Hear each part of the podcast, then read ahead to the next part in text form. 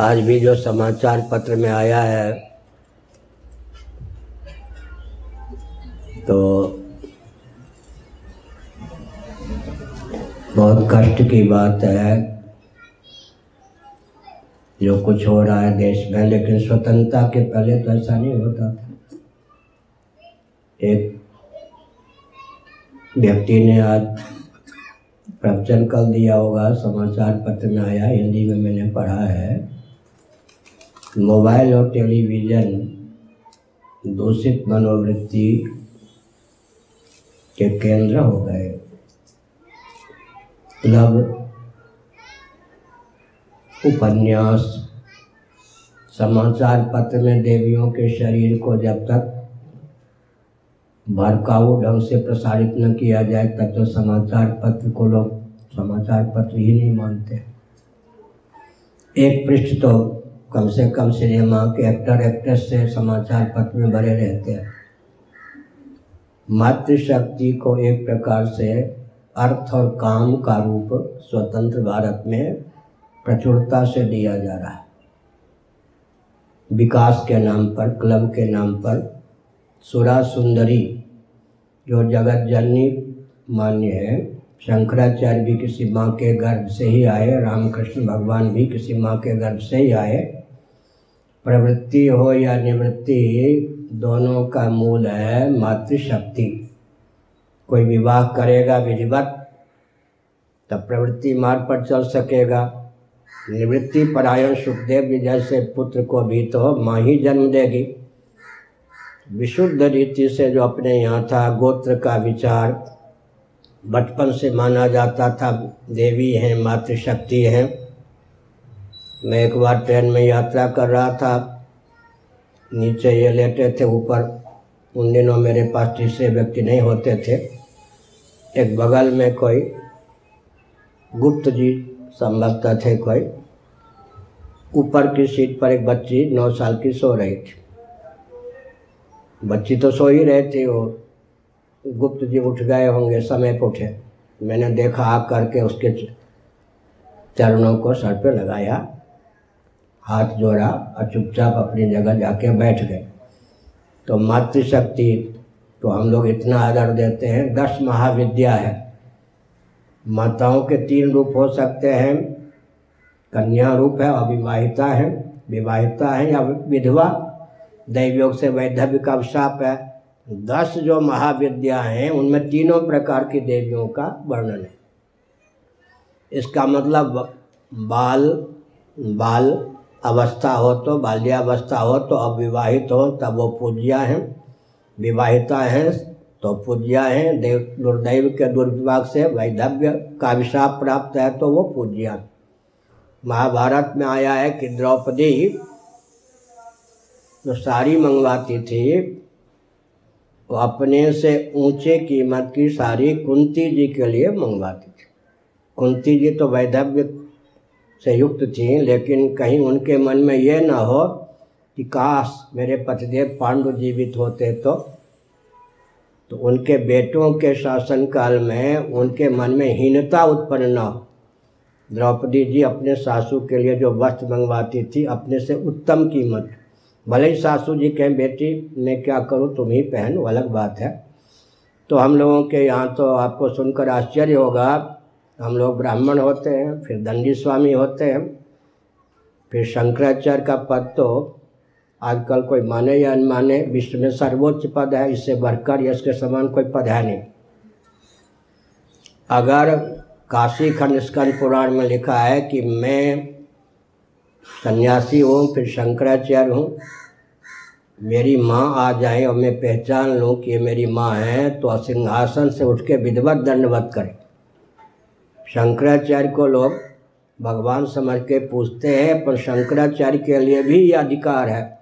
माँ को इतना विशिष्ट महत्व दिया गया है कि अपने गद्दी से उठ कर के दंडी स्वामी ब्राह्मण भी माँ को विधिवत दंडवत करे। यह सम्मान हमारे यहाँ।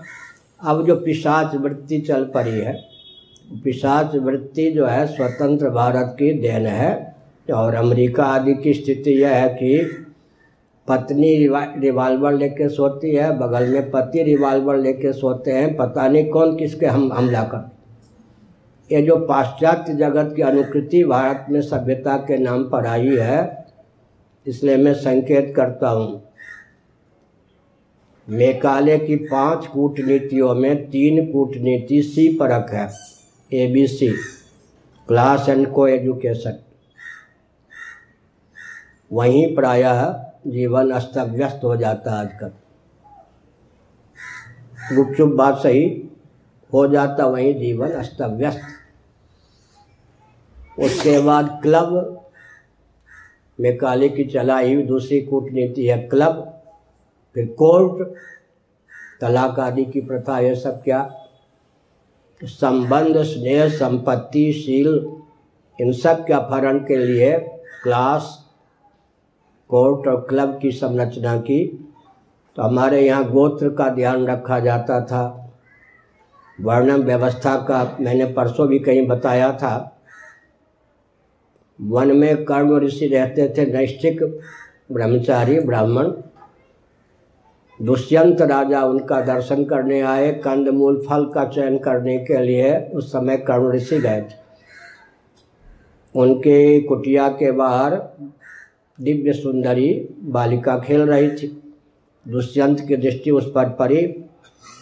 उनके मन में हुआ कदाचित ये मेरी पत्नी होती तो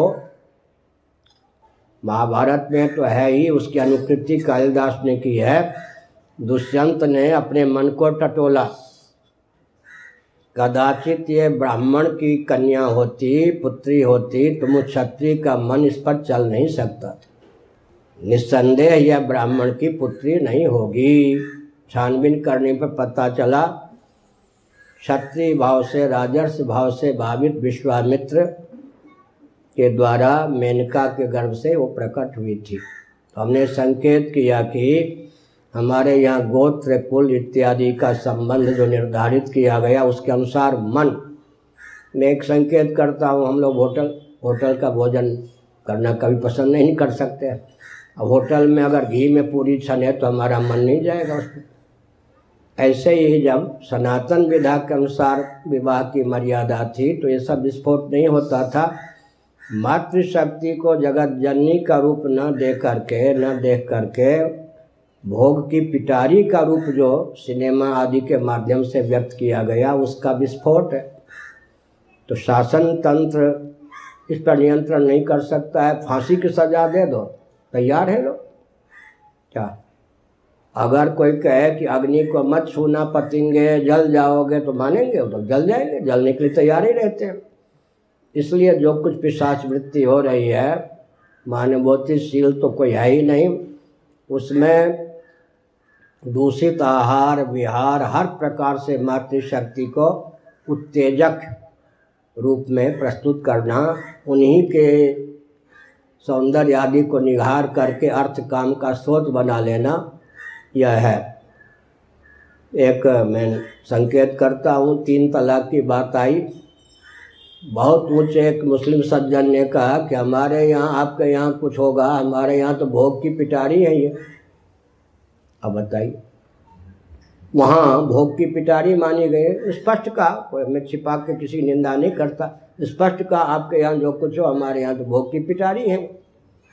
ये जो रूप दिया गया, भोग की पिटारी के रूप में देखा गया, हमारे यहाँ तो जगत जननी का रूप माना गया है। ऐसी स्थिति में, मैं बचपन से बाबा हूँ, लेकिन कह दूँ, भोजन परोसते समय भले ही अपनी पत्नी भोजन परोस रही हो मनुस्मृति आदि का विधान है कि उस समय उसको माँ समझे। अपनी पत्नी भोजन परोस रही है, अगर उसको पत्नी की दृष्टि से देखा, उस भोजन से जो तेज बनेगा, वो टिकेगा नहीं।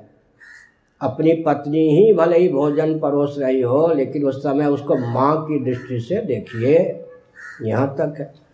यहाँ तक है कि अगर आपकी पत्नी एक बालक को जन्म दे दे या बालिका को जन्म दे दे, समझ लीजिए मातृपद इसको प्राप्त हो गया।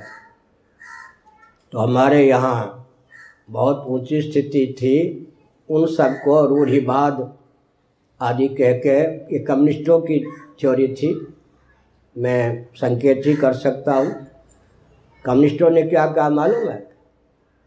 किसी को प्यास लगती है तो गले में पानी का थैला लटका के चले, मूर्ख मानना चाहिए। यह दृष्टांत दिया। दृष्टांति क्या दिया? एक देवी से संबद्ध जीवन को रखने वाला उसी तरह मूर्ख है, जिस तरह गले में पानी का थैला लटका कर चलने वाला। ये कम्युनिस्टों की बात है। ये कम्युनिज्म है, समझ गए? एक से, एक पुरुष से बन जाना, एक देवी से बन जाना उसी प्रकार की मूर्खता है, जिस प्रकार कम प्यास लगती है तो गले में पानी का थैला लेकर। सुप्रीम कोर्ट की निंदा नहीं करता, हम लोग स्वयं भी न्यायाधीश हैं, लेकिन आश्चर्य की बात है कि सुप्रीम कोर्ट ने कह दिया, भारत के व्यभिचार अपराध नहीं है। मालूम है? व्यभिचार अपराध नहीं है। स्त्रियों को भी पूरी छूट दे दी, भले ही विवाहिता है, पुरुष को पूरी छूट दे दी। अब जिस देश में न्यायालय बोलता है, उच्चतम न्यायालय की व्यभिचार अपराध नहीं है और नाम नहीं लूँगा, बहुत ऊँचे, खूब भजन करने वाले, मंत्र पाठ करने वाले जस्टिस ने लिया समलैंगिकता। ये भारत है वो खूब तप, जब तप करते हैं, बड़े पंडित माने जाते हैं, निर्णय किया गया समलैंगिकता। मन दलाई लामा जी ने तीन साल पहले समलैंगिकता को समर्थन दे दिया। तो शील स्नेह सबकी बलि देने के लिए जब उच्चतम न्यायालय भी तैयार है, ऐसी परिस्थिति में हम लोगों का रक्त खोलता है और बहुत कष्ट पाते हैं, पर हम दिन रात प्रयास भी करते हैं कि हमारी संस्कृति के अनुसार हमको शासन तंत्र सुलभ हो। उसके लिए प्रयास भी करते हैं, लेकिन ये सब प्रश्न करने वाले यूट्यूब वाले थे। हैं, बहुत ऊँची बात। है अभी वहाँ पर भी क्या नाम है कर्नाटक में भी, हमको मिले लोग। दस लाख, दस हज़ार हिंदू में, एक हज़ार नहीं, एक हिंदू नहीं मिलता, जो अभियान में साथ दे सके।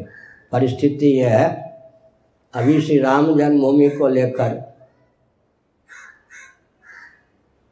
जो निर्णय आया पूरे विश्व ने तो स्वागत किया, भारत लोटपोट हो गया। माने कल क्या होगा उस निर्णय के गर्ज से क्या निकलेगा, यहाँ तक राजनेताओं की दृष्टि नहीं। एक ऐसा निर्णय दे दिया जिसके नाम पर मानो पच्चीस साल शासन करते रहे, जनता जय भार में। जब राम जन्मभूमि भी हमारे हाथ में नहीं अभी आज अखबार में आया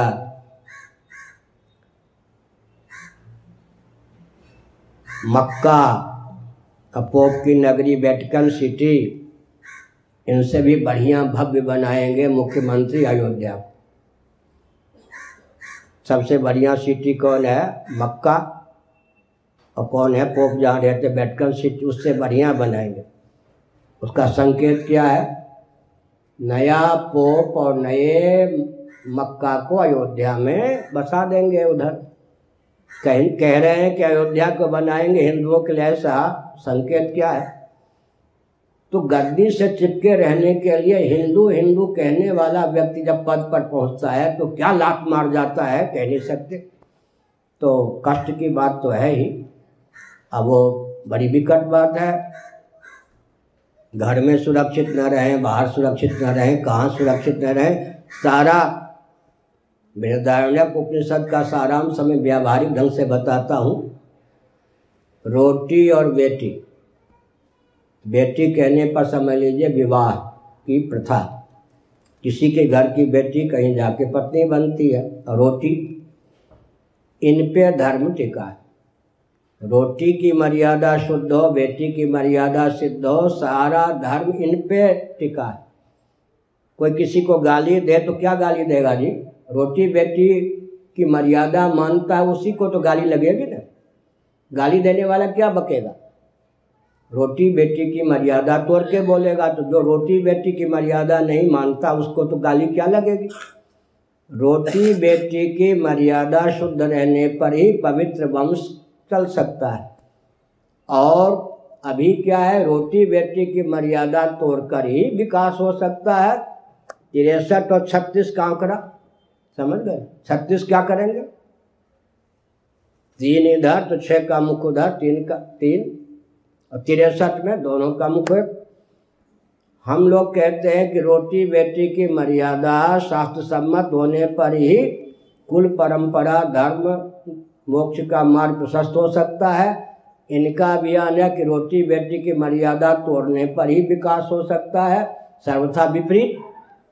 तो वेदना की बात है, लेकिन जब अन्याय की पराकाष्ठा होती है, तभी परिवर्तन का मार्ग भी निकलता है, नारायण।